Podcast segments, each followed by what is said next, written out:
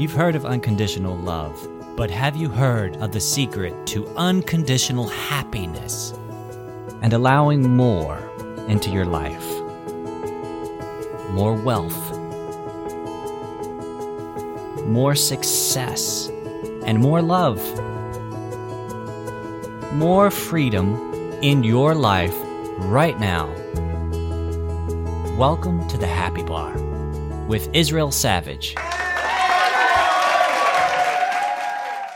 I really liked what you were saying about putting the brakes on slowly and changing the story. Mm-hmm. And I was hoping you could talk a little bit about, give an example maybe of how, what putting the brakes on looks like or how to put the brakes on in order to change the story. Oh, I love that question. Yeah. Um, you know, uh, uh, gosh, like, like everybody, I experience my own contrast, you know, things that I don't like that clarify what I do like. I'm up here talking about emotion and I really feel, feel skilled in this conversation because I've experienced lots of what I don't like. I've, I've had to figure this stuff out the hard way, not knowing what to do, but it's in the not knowing, the embracing of the not knowing. Some people call that surrender.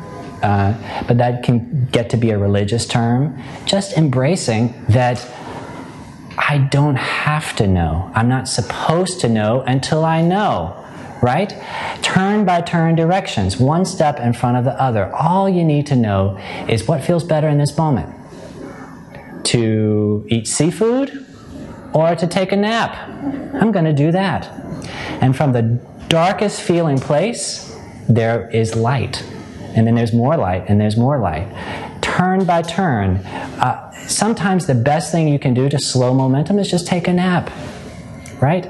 Never approach a project when you're in a not good feeling place because your results are going to be not good feeling.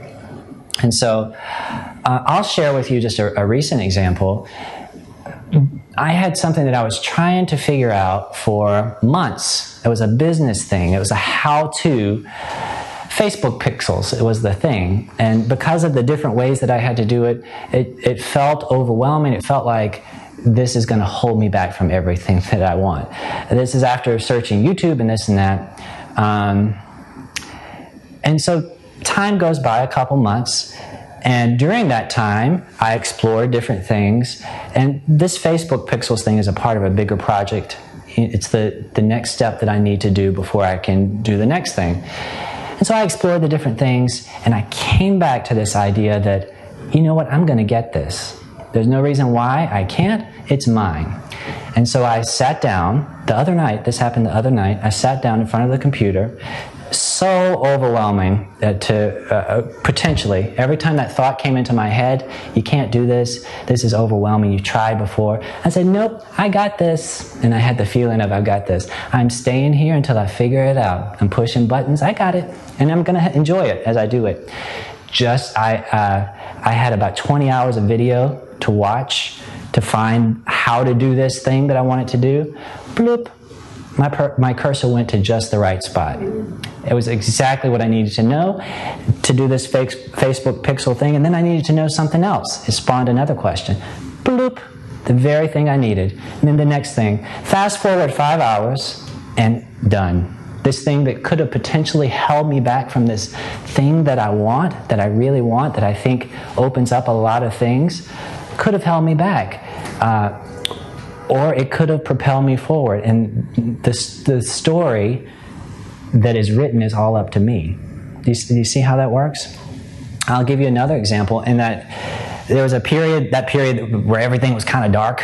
Felt that way anyway, and that was my story. That I started to delight in it. I, I loved telling people. I love. It was funny. People would laugh. I was so good at telling this story of how awful things had gotten. You won't believe what happened today. I had friends who had gathered around me just centered around my telling of these stories, you know? And so, uh, and so when I had that moment when I said, you know, something has got to change because this does not feel good, it feels awful, that's when I decided to raise my happy bar.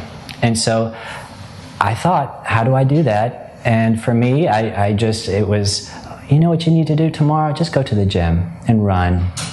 Nothing else. Not to get in shape, not to, because it, you like that. It makes you feel better.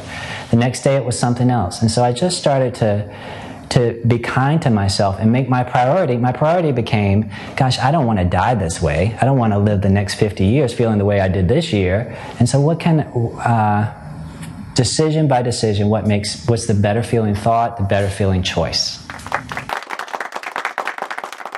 If you liked what you just heard, then take inspired action now.